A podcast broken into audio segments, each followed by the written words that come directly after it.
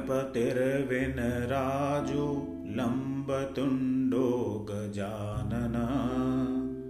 द्वैमातुरश्च हेरम्ब एकदन्तो गणाधिप।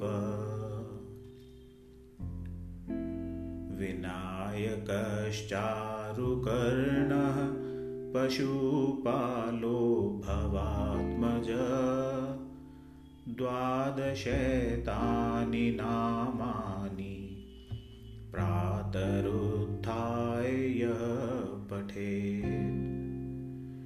विश्वं तस्य भवेद्वश्यं न च विघ्नं भवेत् क्वचित्